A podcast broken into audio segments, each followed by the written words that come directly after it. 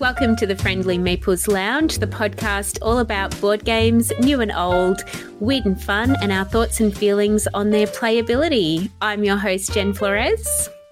And I'm your host, Chris Ingold. And this week we've got a very, very special episode for you. Chris, would you like to tell us what this episode is all about? This episode, we're going to be talking about OzBunnyCon what the hell is OzBunnyCon? You might wonder, or you might go, I was there, in which case you know exactly what OzBunnyCon was. So if you weren't there, or you're not from Melbourne, OzBunnyCon is the uh, Melbourne's four-day gaming festival from Good Friday all the way through to Easter Monday, held at the Glen Waverley Bowls Club down in southeast Melbourne, which is for me, it's sort of like ten minutes from drive from where I live.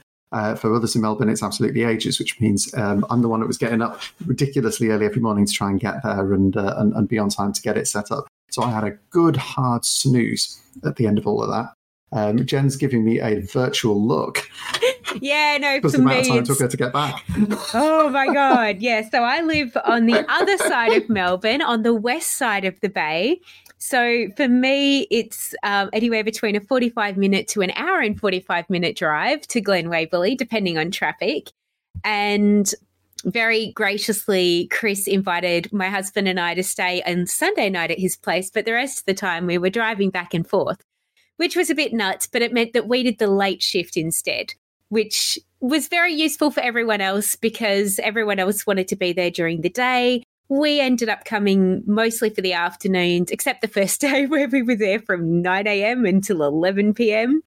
But you know what? That's what game conventions are all about, right? Just really getting in there, having a great time, being there and playing for way more hours than you normally would.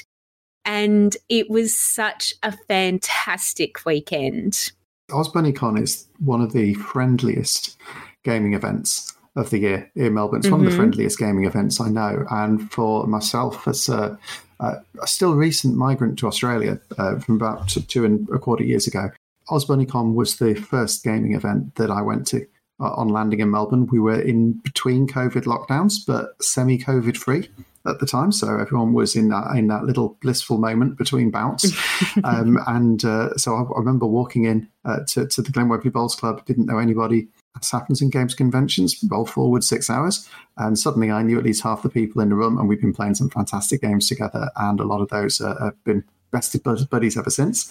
Um, so it's it's just a phenomenal, phenomenal event. I think we had more people than we've ever had before at, uh, at OzBunnyCon this year. More people come in every day to OzBunnyCon uh, each year. So you know, it's four days is an epic commitment, especially over Easter. Um, more people bring their families, mm-hmm. uh, and, and, you see you got the kids coming along, uh, and enjoying and really, really getting into the sort of the games.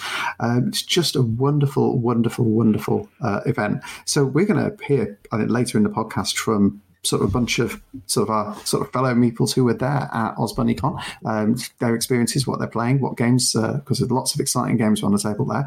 But I think first we'd kick off and say, what what exciting games did you play at OzBunnyCon, Jen, between the between the works part of the, the convention? Oh my goodness, so many. And you know what? For four day weekend, I probably didn't play as many as I expected to. But um, fun fact for you, OzBunnyCon was actually my very first board game convention that I ever went to.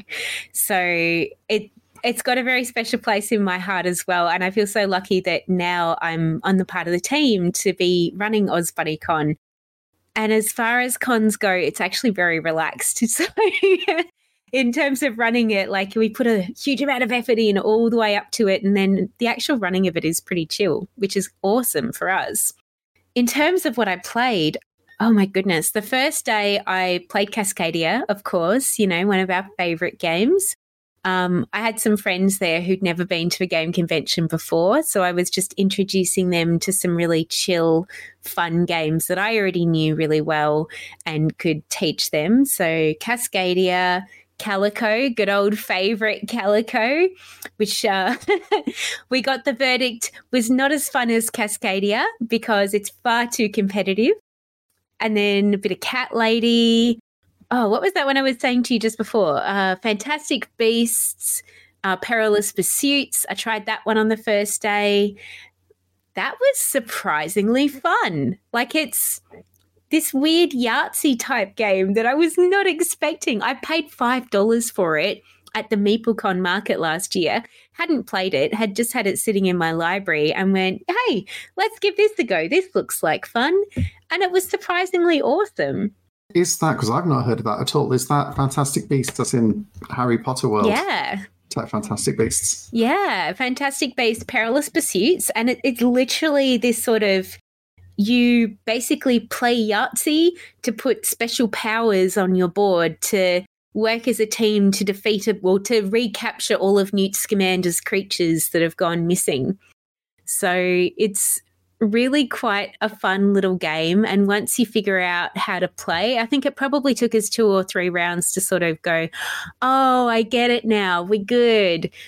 But once we got into the rhythm of it, it ended way too quickly. We were like, oh, God damn it, we want this to go a lot longer. So really fast little game. If I'm um, well, when I say fast little game, I'm the kind of person that loves playing, you know, a nice two, three, four hour strategy game. So it was only about a half an hour to 45 minute game, even learning it for the first time. So we definitely need to have some discussion, I think, on one episode about Harry Potter world or the wizarding world based games and sort of some of the differences in them. But that definitely, I think, is a win, that one. What about yourself, Chris? Oh, there's, I was just going to say, there's been so many different uh, places where you get a particular kind of like theme for a game, or particular a license for a game, and it spins off all over the place. Because I was looking just yesterday at the variety of Dune-based games mm-hmm. that have come out. Because I, I, I love Dune Imperium. I don't like Dune. That's right. I think the film's fantastic, but I, I, never liked the book as a kid, so I don't actually like the, the, the setting that much. But I find, um, but Dune Imperium is a phenomenal game and then there's the Dune game, and now there's a Dune detective game. Well, Dune House Secrets is a variant of the detective game, and the Dune detective game is like the detective.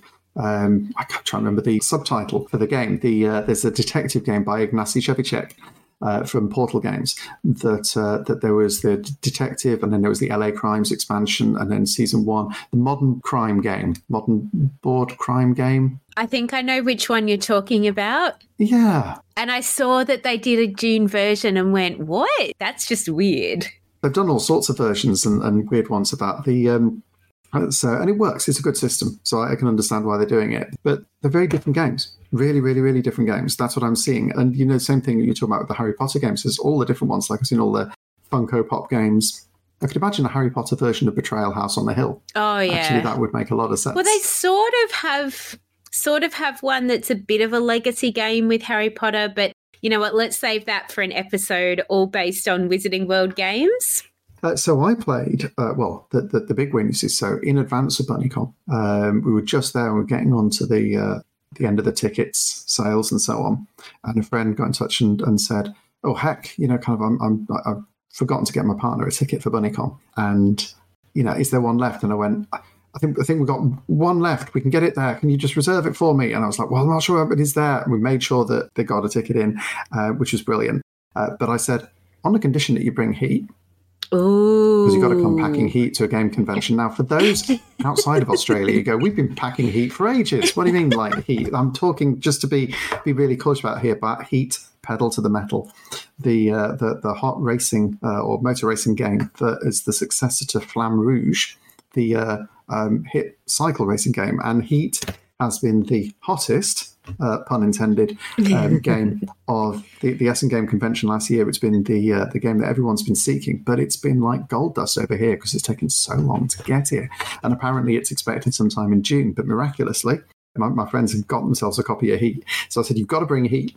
So they brought Heat and, true to their word, sat with us by the desk while we were checking people in so we could play Heat with them. And, and it was that was great fun.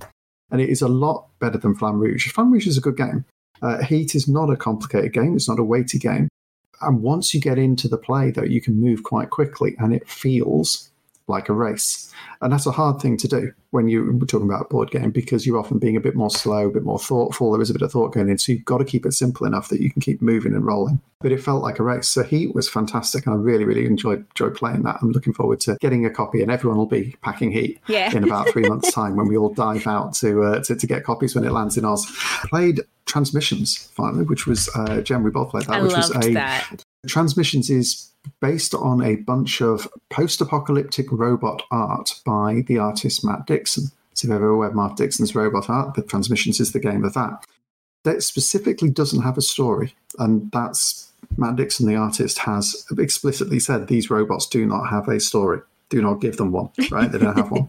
So in this game, they're just wandering around, picking up junk, collecting up other junk, building up sort of like bizarre pipe collections and like doing some plumbing Yeah. for some reason. it's the plumbing weird. might be more valuable if it's got butterflies and robins on the plumbing. Mm-hmm. And maybe you'll find some old socks.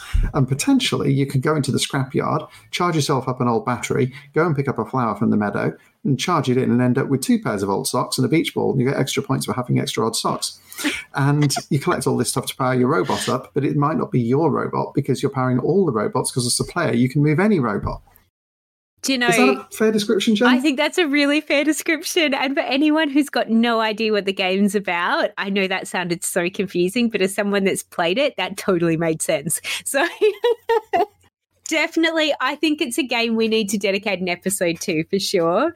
Right? I wanted to cuddle all the little robots. Like I wanted They're lovely. I wanted little plush toy copies of them so I could take them home and sit and cuddle them while I play my own copy of Transmissions.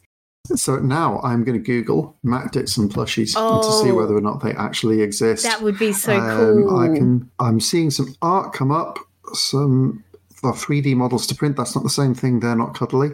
No, I don't think we've got a Matt Dixon plush yet. I think that is a that's definitely something which should happen, but it's not there yet. But yeah, Tran- Transmissions is super cute. It's an example of a game where, strictly speaking, the beautiful, beautiful robot things are Kickstarter add-ons, and the um, it does come with cardboard standees. The cardboard standees, in this case, ruin the game because the models are so beautiful yeah. and the feel of picking them up and lifting them is so beautiful.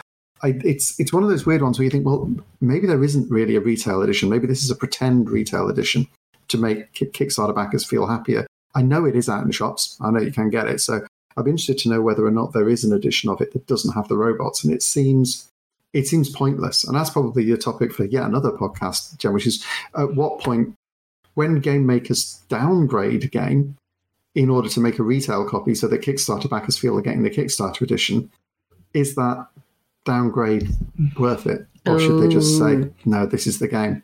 Yeah, it's it's because it felt it, it feels like that's what they might have been doing, but I'd have to see the retail edition to find out if it actually is is missing the beautiful robots. Uh, we played Herbaceous. that was fun. That was fun. That was evil. I learned something there.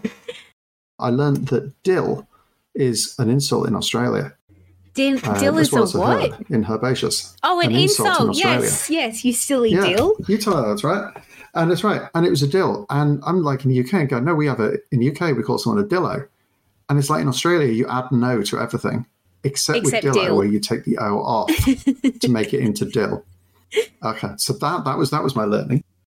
And we played a great game of Everdell Yes. um, back at mine in, in on the Sunday night, didn't we, Jen? Where we basically completely destroyed your plans to get the Evertree. I'm so mad still.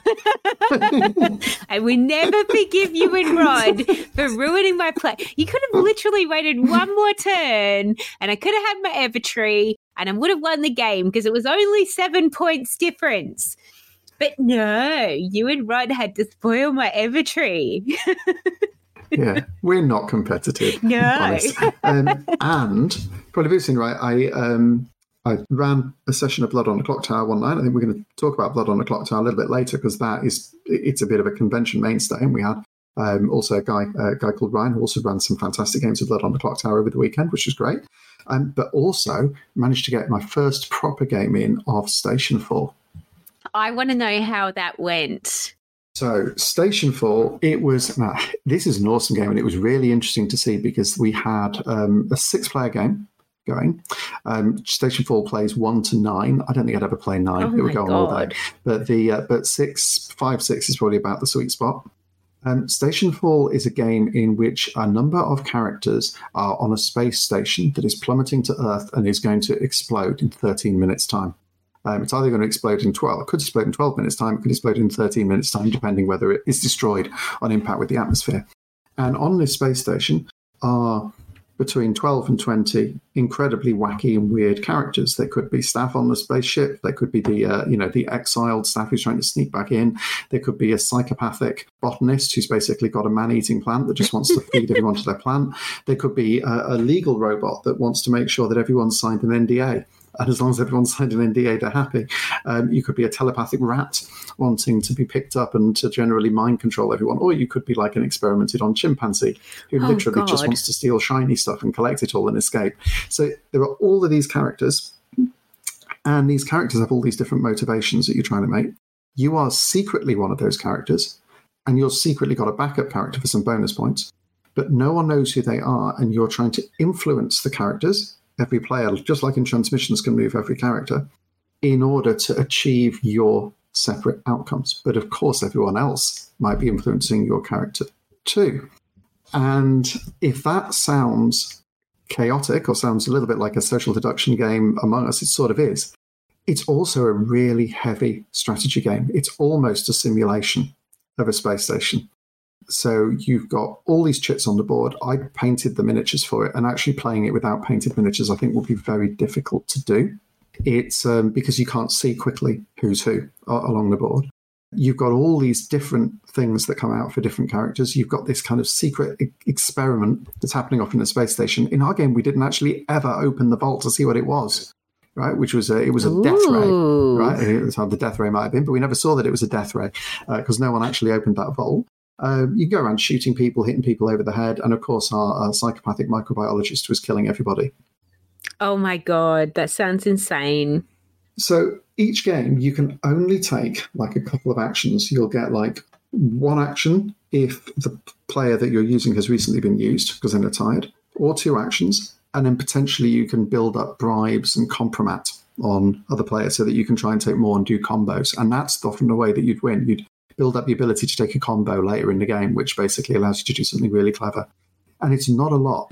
So the theory, the game should zip by very fast. Mm. But the mm. options that you've got and the lack of knowledge as to what somebody else might do is so great that it can also make it quite difficult to make a move. So we probably had a table where there were, out of the six of us, three of us played fast. I played fast, but in fairness, I, I knew the game because I'd learned it to teach it. Um, uh, we had uh, Derek was playing at speed. Uh, the other players, um, Ran was playing pretty fast. We had the rest of the players who were being more sort of thoughtful, and at least a couple of players who were going, "Oh heck, what the hell am I supposed to do? How can I at least eat one point or point out of this game?" So it's it, it could run, you know, literally like in an hour and a half, but it could. I think for us, it took three hours. Uh, it could easily run to more than that but it is just crazy. It's one of these things where once you tell the story of what you're doing, you have to then decide: Am I going to play this purely for points, or am I going to think, what would this character do? And you know what? Have a little bit of a laugh and let's tell a good story with it.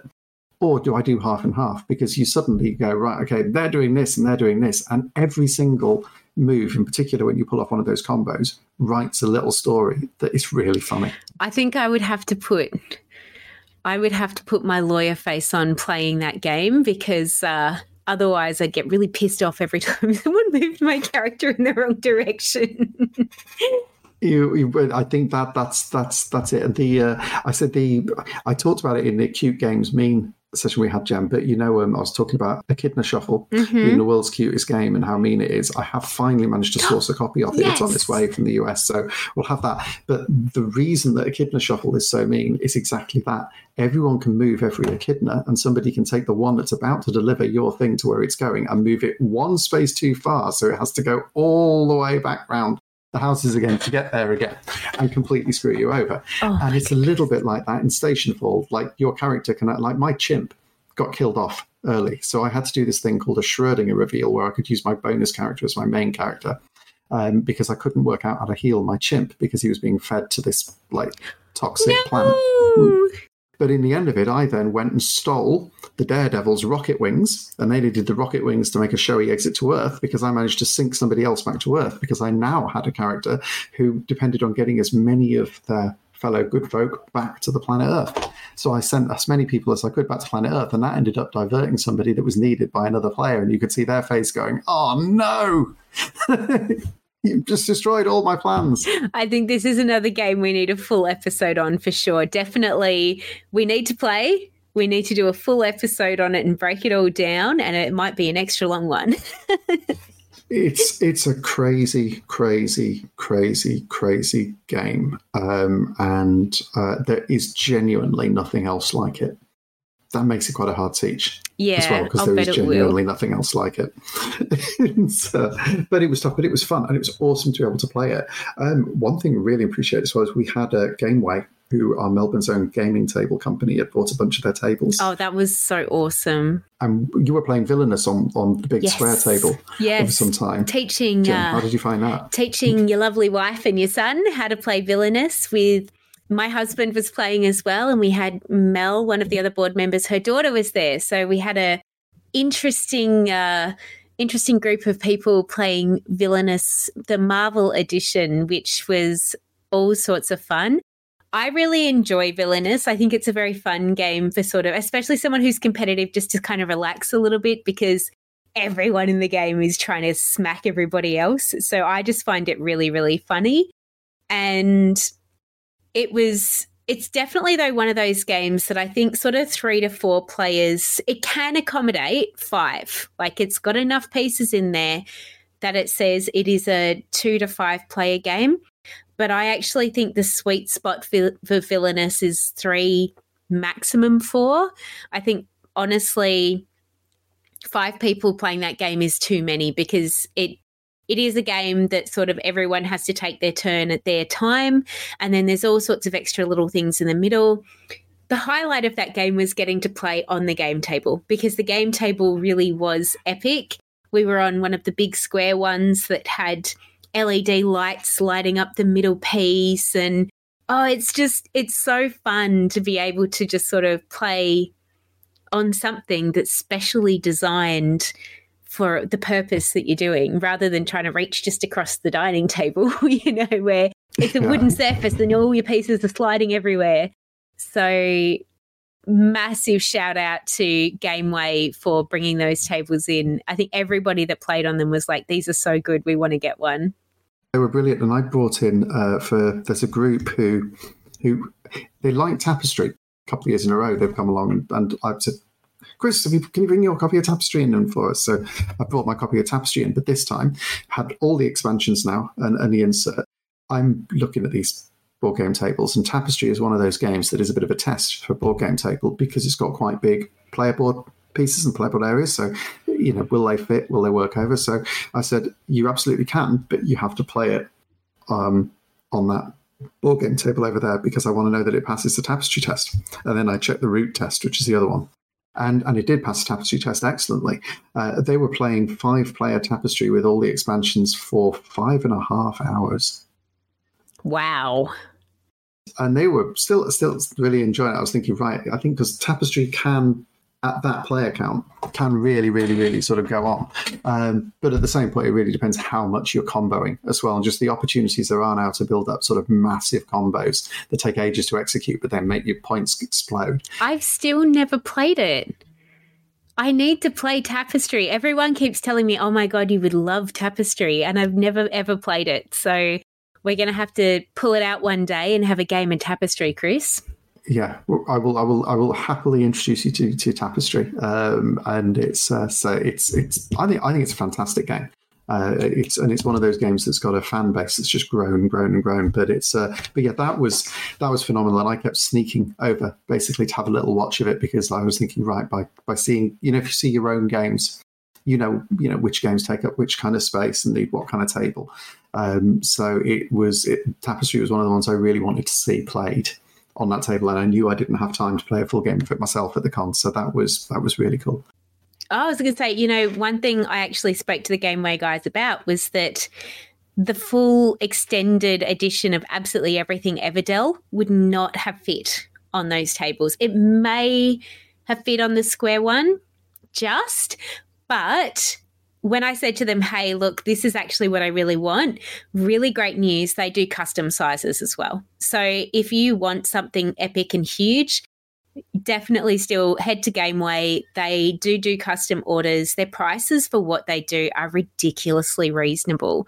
So really good company to get in touch with. And you know what? All of our sponsors for BunnyCon in general were absolutely amazing. We raised, was it 800? It ended up being $805 that we we did for the Good Friday appeal raffle this year as well, which was absolutely phenomenal.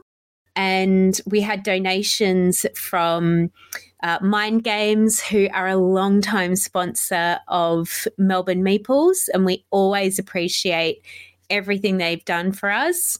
Uh, we had Turn Order Games, very new store. Uh, they also donated a whole bunch of games. Maloridae Dice. We had the Warrior Hut. Warrior Hut also has been one that's been affiliated with Melbourne Meeples for a while now plenty of games, a new game store in the city. They gave us some really fantastic donations for the raffle. And we had a really lovely member come in, and his uncle had actually made all these beautiful wooden card holders, and he donated those for the raffle as well. So it's one of the other things I love about BunnyCon is just the generosity of everyone around our community getting together to raise funds for the Good Friday appeal. It's just, it's beautiful to see. Everyone has so much fun with the raffle. There's lots of uh, jeering and cheering and booing, and it's the whole atmosphere of it is very, very fun. And I do believe, Chris, that you actually won something, didn't you? I didn't know. I didn't win anything in the raffle this time, I don't think. Ah, I know Rod did. oh, Rod did, yeah. If, if I'd have won something, that would have been sus because I was pulling the tickets out. Very true. That's what I was like. Didn't so I think I think I think I did see one ticket come out into my hand, and I thought that's my number, and I think I threw it back in again and yeah. picked another one because it felt like the right thing to do. It's I should have just given the tickets to Joe, and then that wouldn't have been a problem. Yeah, you should have.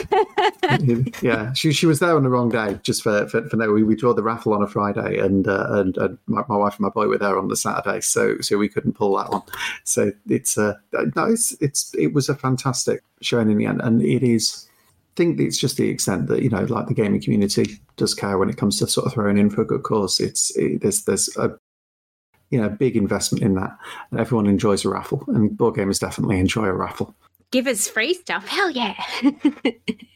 well, it's it's like any, anyone who says like you know apart from somewhere in the corner there's someone who goes nope I'm a Gaia project player and I will not accept a game with any randomness whatsoever. Right? they will still buy a raffle ticket. Absolutely. right? right? Don't let anyone tell you otherwise. There's just as much uh, generosity there. So um, instead of hearing from us, though, Jen, shall we now take a listen to? I've uh, got some Vox Pops we recorded from the day about all the exciting games that were being played at BunnyCon from the people that were playing them. Absolutely. Let's hear what all of the people who came to BunnyCon had to say.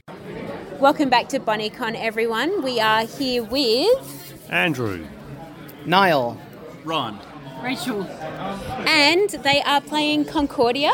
Is that correct? Correct. That is correct. This is actually a game I've never played myself. Aghast, I know. Tell me about Concordia. What do we do? So it's a it's a game about dominating trade in ancient Italy by moving colonists around, trading resources, building houses, and trying to kind of exert economic control over the region. Ooh, sounds like Agricola or Agricola. Never let um, Karen hear me say that. Agricola is more complicated. But okay. It, but it's got it has some similarities. Yes. And what do we think so far? Well, I've played it twice now, so um, easier, easier now. I played twice. Second time I played it, so it's good. Awesome. And I'd love to know what each of your individual favourite games are. Andrew? Puerto Rico. Warhammer 40,000. Good choice. Chicago Express. Oh, I haven't played that. Wingspan. Good choice. You and I are clearly good friends. well, thank you so much, guys. I hope you enjoy the rest of BunnyCon. So, hi, guys. Tell us a little bit about the game you're playing today. So, we're playing a game called uh, Atiwa.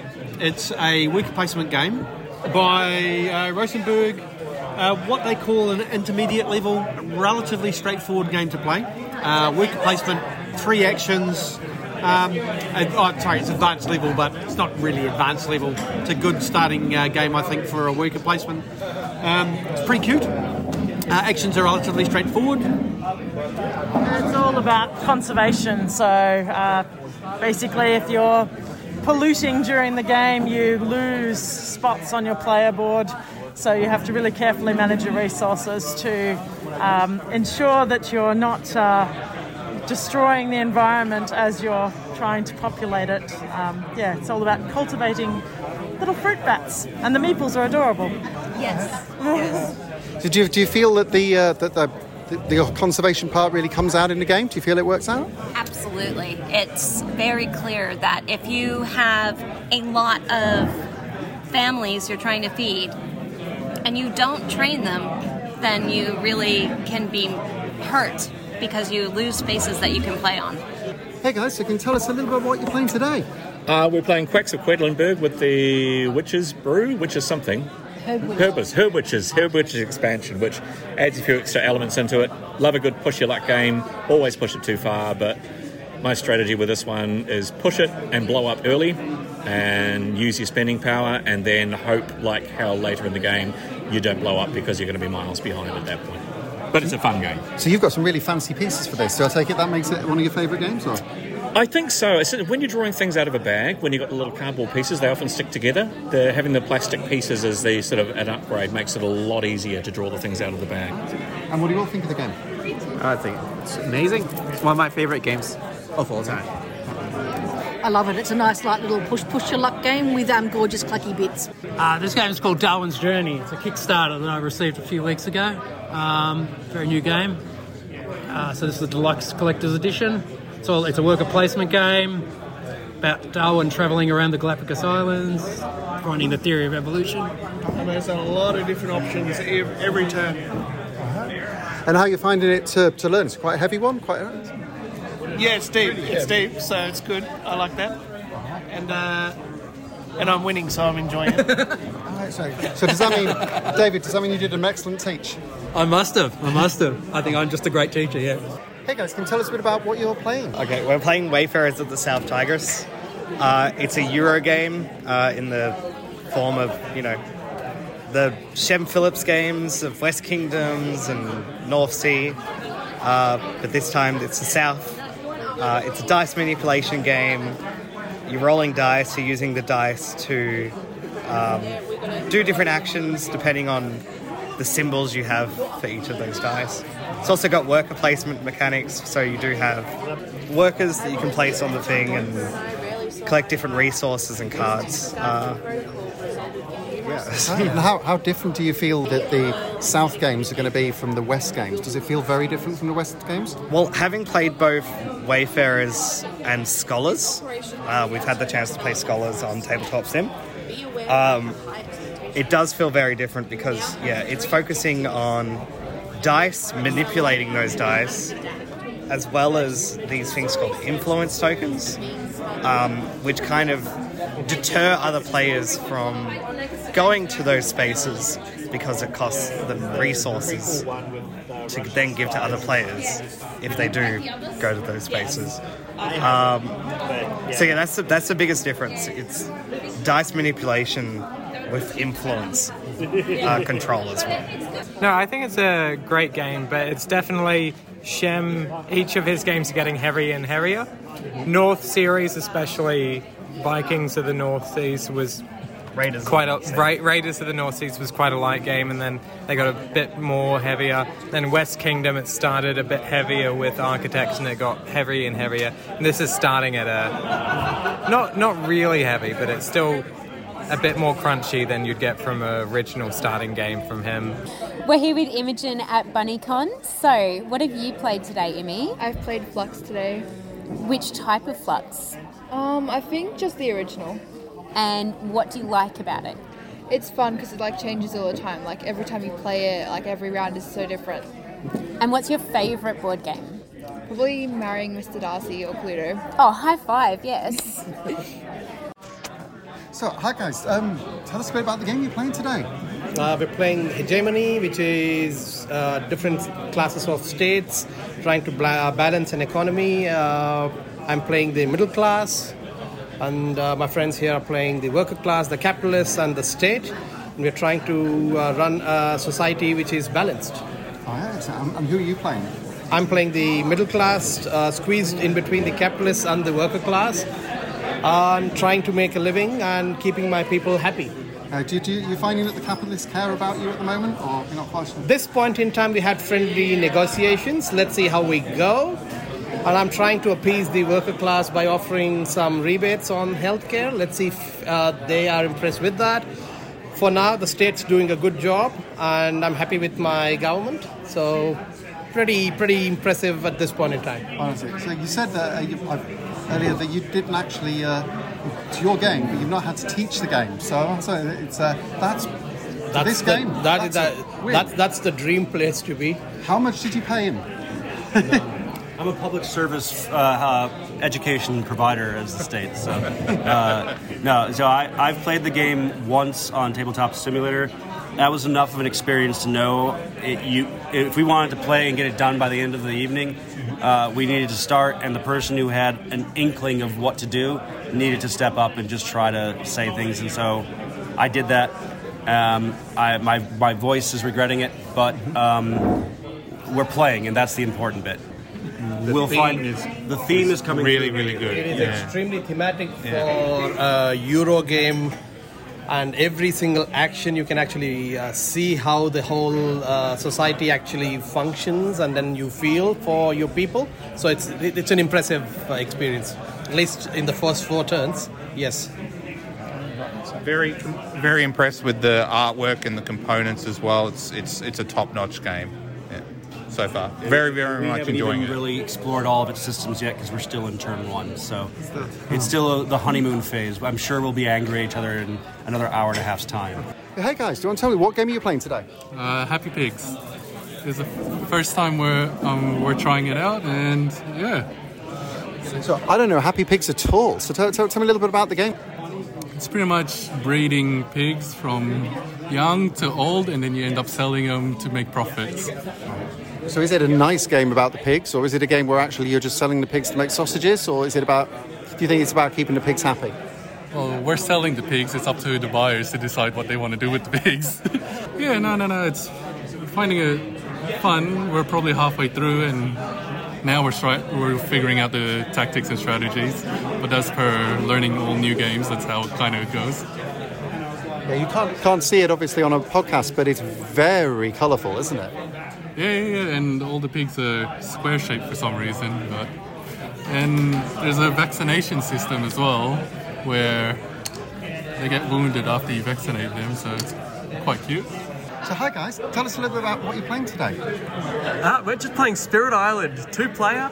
And it's my first time. Uh, so far, so good. took took me a good hour to teach it, but we're getting in there now. It's it's it, uh, it's a really easy, light and fluffy game, isn't it? yeah, just like you know, your Uno's, your Monopoly. It's very simple. Yeah, It's beautiful. it's a beautiful game. Yeah. No, I've, I've played this a fair bit in the past. Love it. Always wanted to show Julia this one. Um, so it's good to finally get it to the table. And it looks absolutely fantastic on the table you're on because you're also here at BunnyCon showing off the wonderful t- board game tables that you make over at Gameway. So tell us a little bit about those. Yeah, so we're based in Melbourne, in Brunswick, uh, and we just make really, like, we're dedicated to quality timber board game tables. So, really customizable drink holders, LED lights, all fancy stuff. Um, and yeah, just all handmade here in Melbourne, which is great. Check us out on Instagram or on our website. We're Gameway. Yeah, game way. So is there, is, is there a, a board game, particularly like a popular board game, that's come along that's really challenged you from a board game table design point of view, where you've gone, ooh, how on earth are we going to get this to play on one of our tables, and then you've done something clever to get around Very it? good question. Um, so you, you can't make a table to fit every game, as everyone knows. Um, but even I can see Ark Nova over there. Ark Nova has a really long central board, like a really long, thin central board.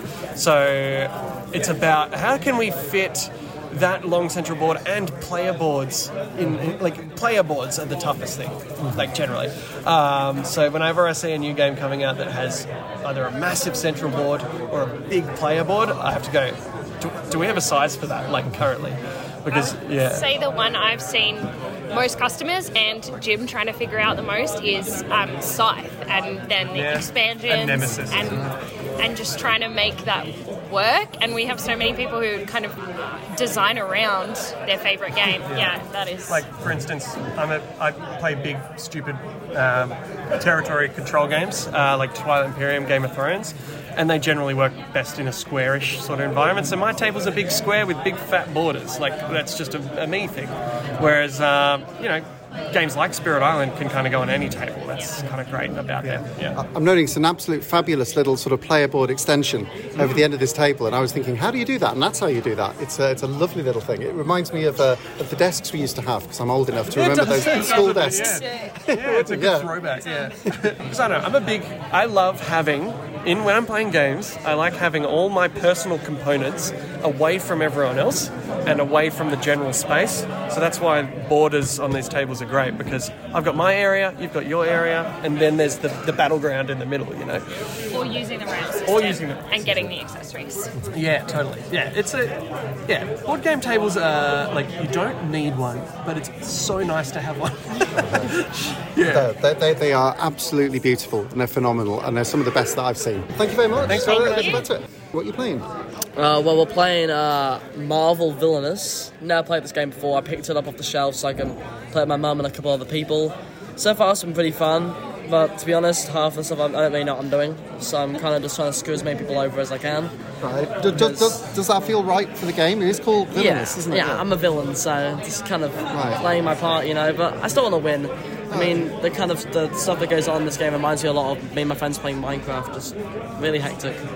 But So, so does it? I've not played Villainous either. So does it um, make sense that if you can be as evil to everyone else as possible and win, then the game has got it right? Is that what you're thinking?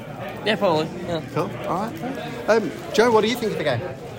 Uh, I'm still learning it, and it probably wouldn't be instinctively the kind of game I'd pick. But you know, I'm just giving it a go and um, seeing how it how it goes. Counting this as a practice game, where we're just going to learn. Do you feel you can get into the spirit of being evil enough for this game? I'm not sure. No, I don't normally feel I I do. Apart from when I played his father, my father's work, when I did go down the uh, the really evil track. But normally I play quite nicely. Right. So, so you're learning evil from this game, and then you bring this back and, and, and win even more at my father's work. Yes, I think when you get attacked, then suddenly, you know, any strategy you had is, has got to change, really. So I'm learning that. We are here at BunnyCon in Glen Waverley talking to Camille. Say hi, Camille. Hi, Camille. and Tasha. Hello. What are you ladies playing? Right now, we're learning Parks. Have you played this before? No. I have. And what do you think of Parks? I like it. It's very, very pretty. I love all the pieces. And Camille, what's your favourite game? From today, Cascadia. Awesome. Yeah. And Tasha? Oh, there's so many good games. Between Two Cities, Abyss. Of today. oh, today. Um, I really liked Kabuto Sumo. Awesome. Thank you so much, ladies. Enjoy your time. Hey guys, so can you tell us about what you're playing now? Uh, this is Obsess- Obsession, Pride, Intrigue and Prejudice in Victorian England. It's a little Euro game where you're um, members of uh, Victorian families in Derbyshire, England. Um, you're trying to increase your reputation and attract the, um, the, the nobility. Isn't it? And how are you finding it? How does it feel from the point of theme? Does it feel like it is a really, really set in sort of Downton Abbey or so forth? It certainly does, and interestingly, I've been watching Downton, Downton Abbey recently, and so it's very thematically appropriate right now. Uh, I'm looking at this picture here of the of well, this is Alderley Hall in, in, in Derbyshire, which looks a little bit like Chatsworth House. I used to live down the road from there. As did I. so, is, right. so is that, has that been part, part of the appeal? Maybe a little bit. Um, uh, I think it's it's a type of game that I really enjoy, and the fact that the um, the theme seems to come through quite well is, is great. Right. So are you a Downton Abbey fan? Uh, not so much. Not so much. Thanks very much, guys. No. Hi, guys. So, uh, could you tell me a bit about the game you're playing today? Yeah, uh, we're here playing Foundations of Rome. It's uh, comes in a very, very big box, but don't be intimidated. It's very, very simple.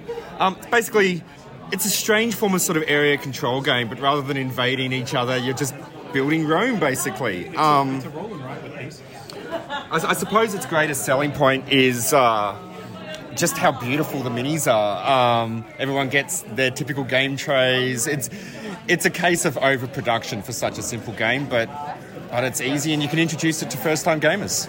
That, that is an absolutely huge box, is it? Whose, whose game is this? Is this one of yours? Uh, it's mine. I've got. I'm a bit of a sucker for buying overproduced games. So, Right. So, so whi- which games found themselves back on like the top of the cupboard where no one can reach them after you bought this?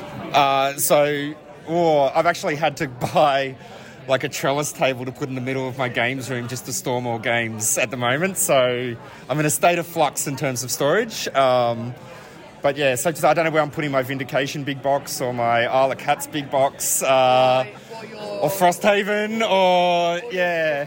Frosthaven's making it Yeah. Yeah. To, to everyone else, have you played this before? Uh, yeah, this is our third time playing it now with Scott. Um, and each time, each time we play, we've introduced a new rule. So this time we've got personal, uh, personal secret objectives on top of a roll. Yep. Um, uh, each time we played it, we've added one additional component. Um, so yeah, we, we, we enjoy this game. We play it every time we come to BunnyCon or MeepleCon um, because it's just so beautiful and so easy to play. It, it does look absolutely phenomenal. And what, what do you think of it, mate? Yeah, it's pretty good. uh, yeah, it's pretty fun. And that's that's about it. Are these guys, was, was, was- did you get a good teach? Do you know? yeah, yeah, I know what I'm doing. Uh, Yeah, that sounds like you're going for the slow, sly victory. yeah, I'm doing quite well at the moment, so. Phenomenal. Well, I'll let you get to it, guys. Thanks very much. Thank you so much. Enjoy your day. So now we're with Rod Flores. Rod, can you tell us what games you've played today?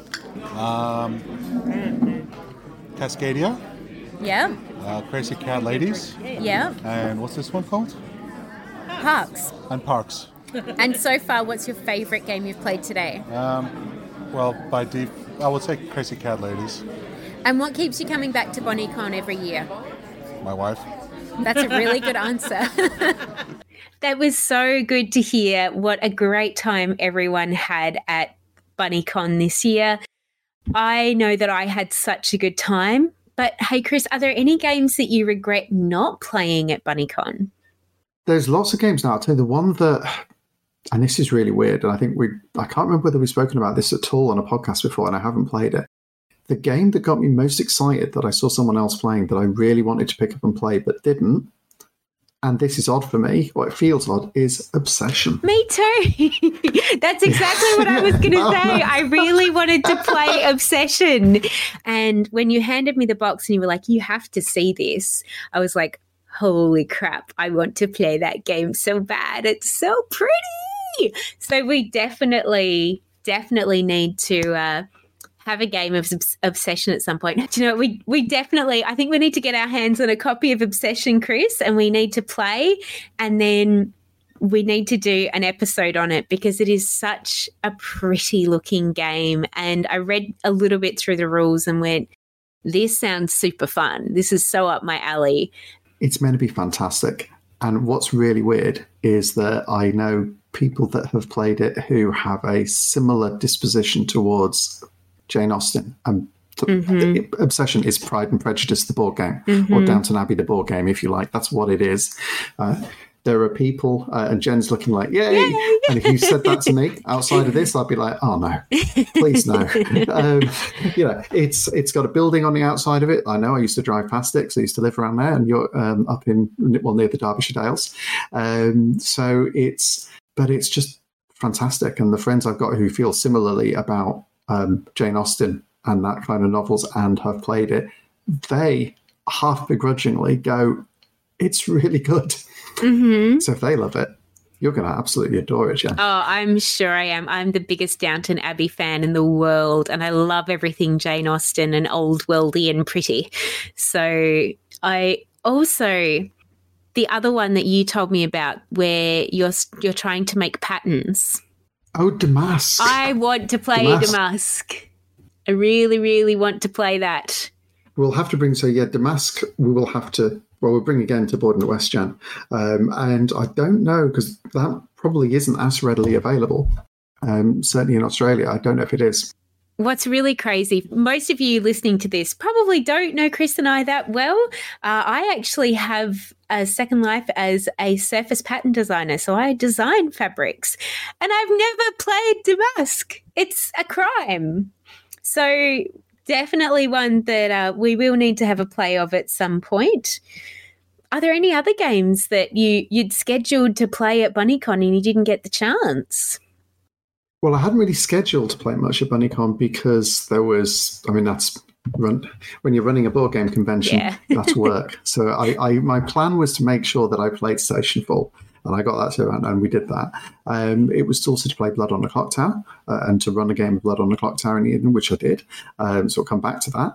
Um, there was I think in terms of games that I'd really like to play, I did manage to play the Pursuit of Happiness two player with Tam, and I'd love to play that again with some few more players. So that would have been a game that would have been great to sort of break out because that's a nice sort of a, uh sort of convention length game. But I think I think I managed to get to play the games I really wanted to play, which was Stationfall and Heat.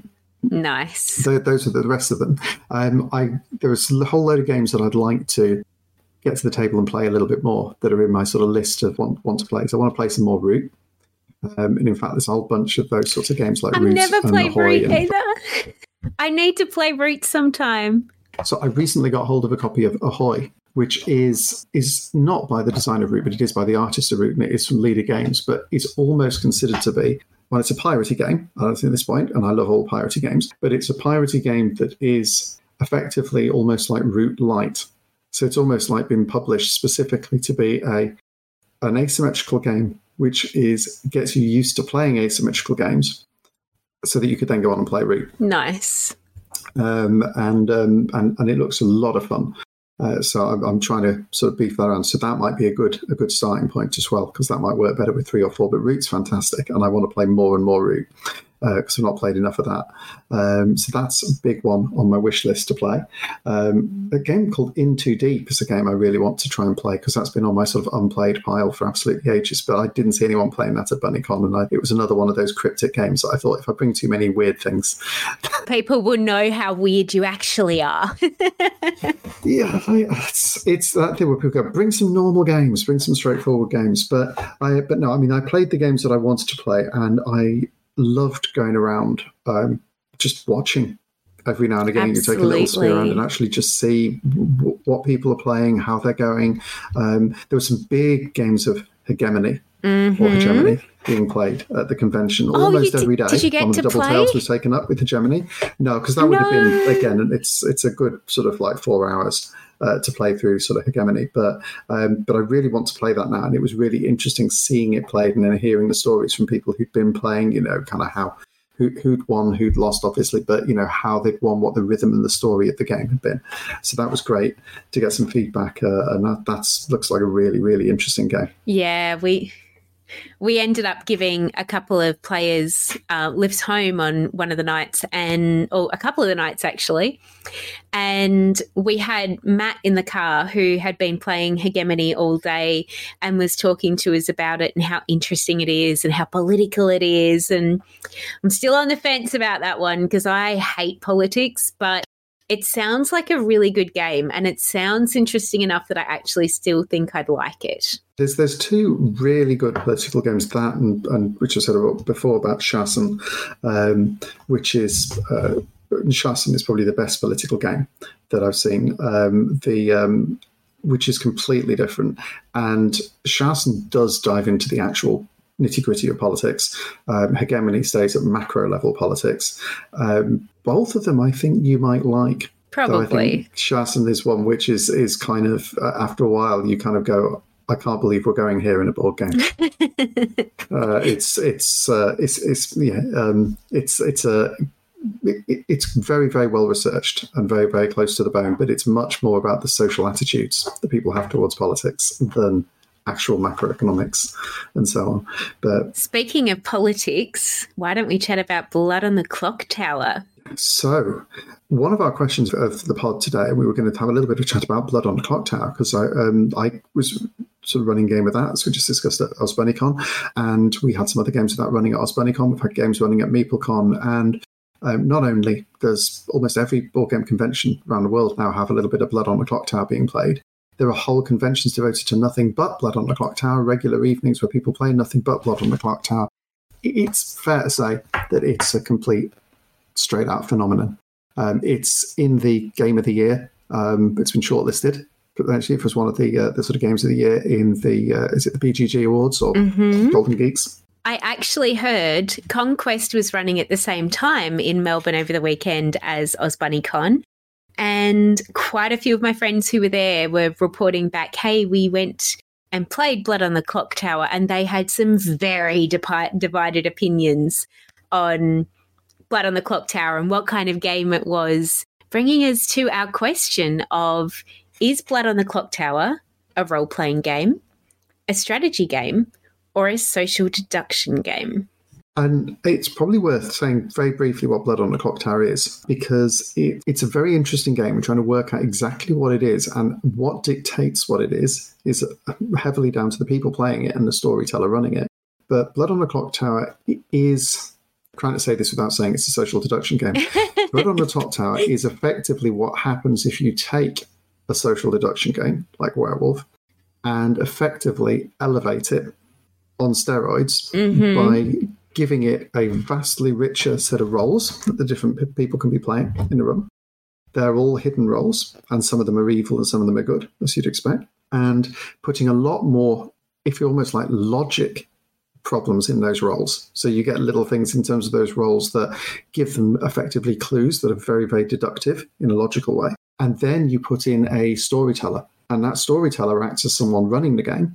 But because you've got someone running the game, you can do much richer and more complex things in terms of the messages that you're giving to individual players, the decisions that players are making, because the storyteller can record them all.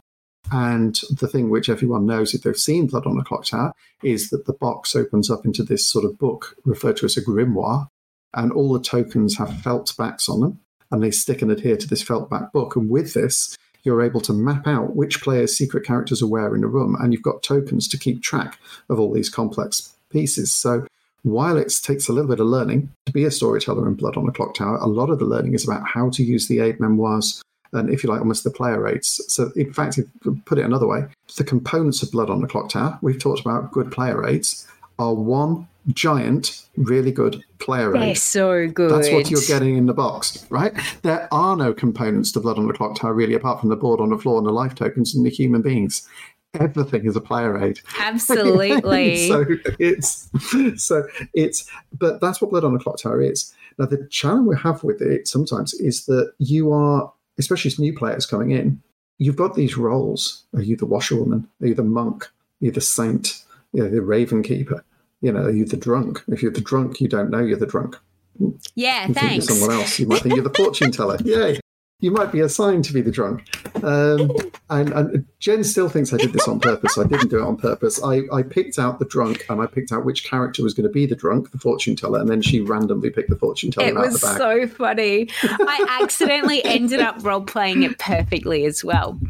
And I guess this brings us back to where did this question come from? Because for me, as someone who really got into more complex games as a LARPer, I took one look at this game and went, "Oh, great! This is a introduction to role playing games for no- someone that's never played a live action role play before. What a fantastic way to introduce people to live action role play, give them a really good guide, make it really simple. It's like an hour long game, basically. It can go longer, of course, but it what a fantastic way to introduce people to role playing. Happened to mention this to someone, and they said to me, No, no, no, it's not a role playing game, it's a social deduction game. At which point, I was like, Wait a sec. It's not a social deduction game, it's role playing. And you know what? Huh?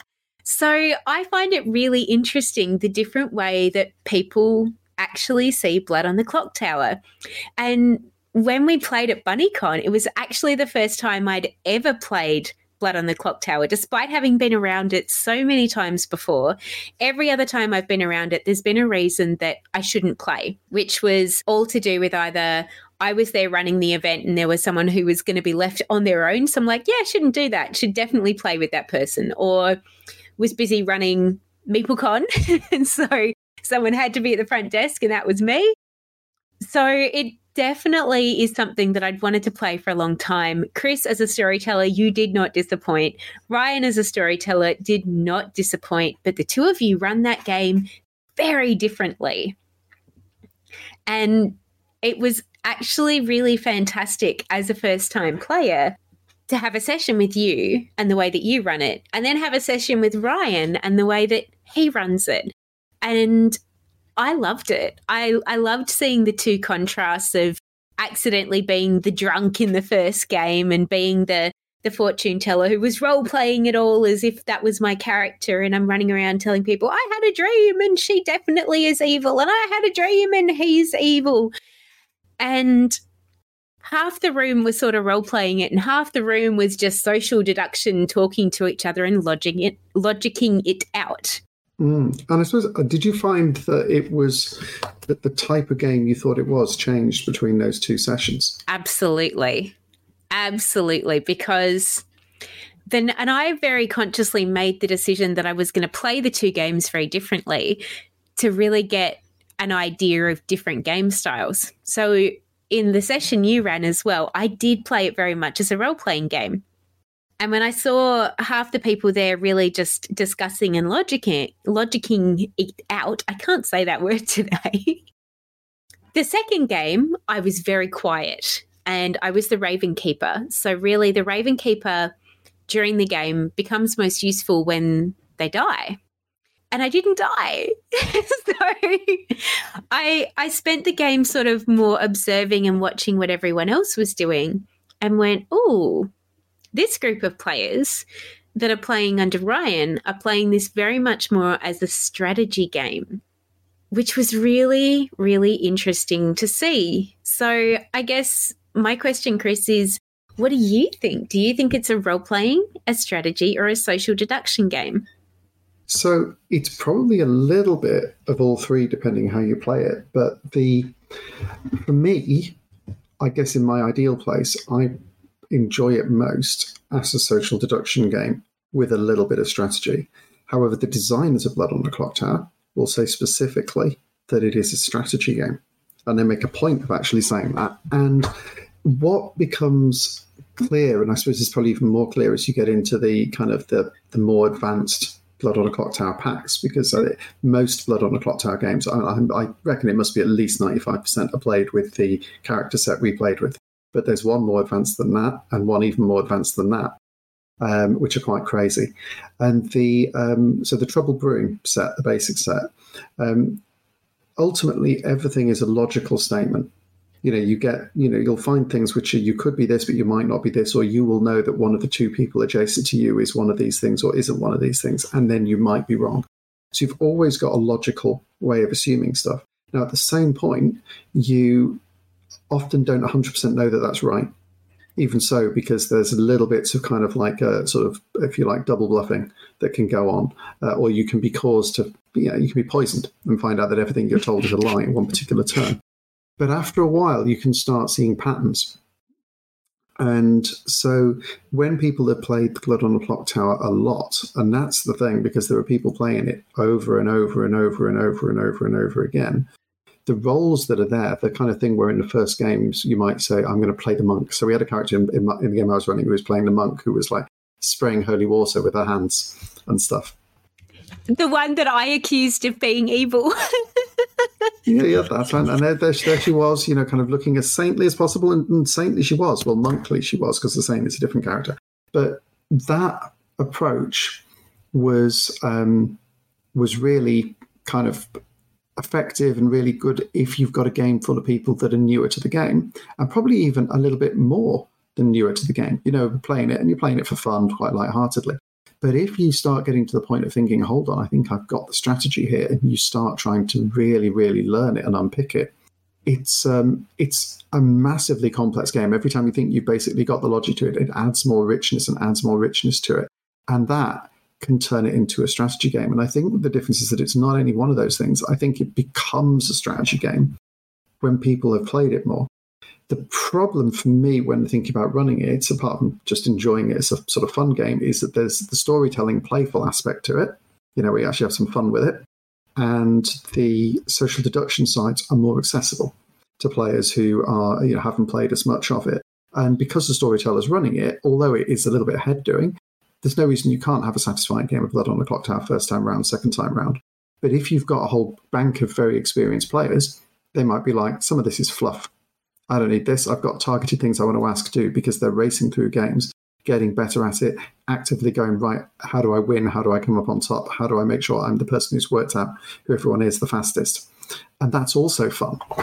But I think that only works with a crowd full of people that know it. It actually made me think, um, having played it myself now, hearing your take on it, hearing Ryan's take on it, and then listening to all of my friends who went to Conquest and played Blood on the Clock Tower, that really, especially if it, it's obviously something we're going to be doing at MeepleCon, I think we need to run beginner sessions and advanced player sessions and then mixed sessions. Purely and simply from the point of view, one really negative review that I heard of it was one of my friends that went to Conquest and he booked in to play it having heard how amazing it was and ended up in a session where there was him and two other people who'd never played before complete beginner players in a session with a whole group of very advanced players who were there just for the social deduction and they did not have a good time. They came away from that wanting to have another go not being able to book into another session because it had just been booked up by these advanced players who were just playing over and over and over again as the, you know, complete strategy, just wanting to win. And they'd gone into it thinking more like me that it was a bit of a role play fun game. So it really made me go, oh, okay, there are definitely two distinct types of people that play this game. And I really saw it as this could be so much fun to just you know, in my head, I was going, oh, wow, this could be like a little mini LARP session. You know, you could get all people, their characters maybe beforehand and just say to them, you can't talk about this, but get everyone to really, you know, role play this whole thing as a, a really great little role playing social deduction game that's a good one nighter. But even just in general, keeping it broken down as have you ever played this game before? Okay, cool. Let's put you in a group with a whole bunch of other people who haven't either. So you all have a very fun, same first experience with someone running it like yourself, Chris, who I think you did an awesome job as a, a, first time playing it, making it really fun and light and funny, and going, look, there is some social deduction to this, and there is a bit of strategy to this, but we're not going to take it too seriously. We're just going to have some fun with it. As opposed to Ryan, who runs it as a very competitive game. And both of them have merit, absolutely. And I saw where Ryan actually changed it up and did one of the other. You were saying that there's different levels. He did the mid level of the game. And it just was such a different flavor. And I could see the, the people who'd played a few more times before really sort of came alive in that se- second session with their strategy and deduction and how they were doing everything definitely it needs to be broken down. And it's something that if you're going to have advanced players in with some new players, I really think you need to give them a little talking to and just, you know, nice talking to and say, hey, look, we've got new players in there. We really need to be gentle with these new players and make sure they have a really good time. Because I would never want the experience that three of my friends had at Conquest where they completely got turned off the game entirely because they just got thrown into a session with people who just wanted to win. Yeah. And I think there's, I mean, obviously you can win with your team and you might be on the team with those people, but it still changes the the atmosphere. And I think there is also that kind of thing like, do you play it for with a spirit of kind of fun? and playfulness and or do you in fact when you're leaning into it it's the same thing with the role play thing that you lean into it just being dark and kind of menacing and so and and people will also do a little bit of that. There are groups that like playing Blood on the Clock Tower and actually, you know, kind of getting into the sort of like very, very dark, sinister aspect of it when they're role, and they're they're not really role playing when they do that. They're just they're leaning into the, I suppose they are. They're leaning into the suspicion and you know, the whole kind of like I don't know who anyone is and everyone's devious and playing it sort of a uh, very sort of dark and conniving. And that's a different type of role play.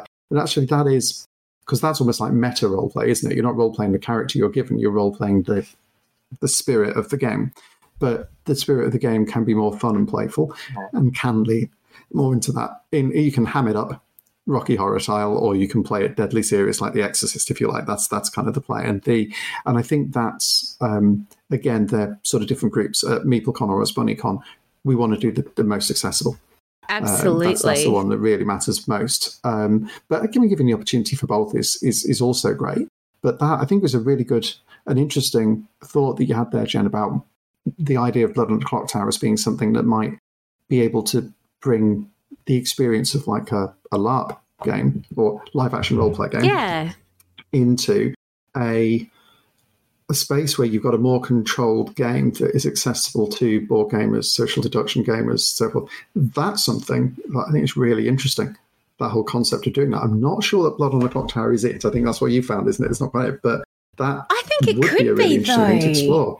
I'd love to run it as a, you know, that maybe this is my aim for MeepleCon is that I should learn to run Blood on the Clock Tower so that I can do a more role play based session. So, you know, really put it out there and say this session of Blood on the Clock Tower is for people who really want to role play their characters, not just do it as a social deduction, but really get into your character, have a few minutes to have a real good think about it and actually really genuinely role play who you are as a character.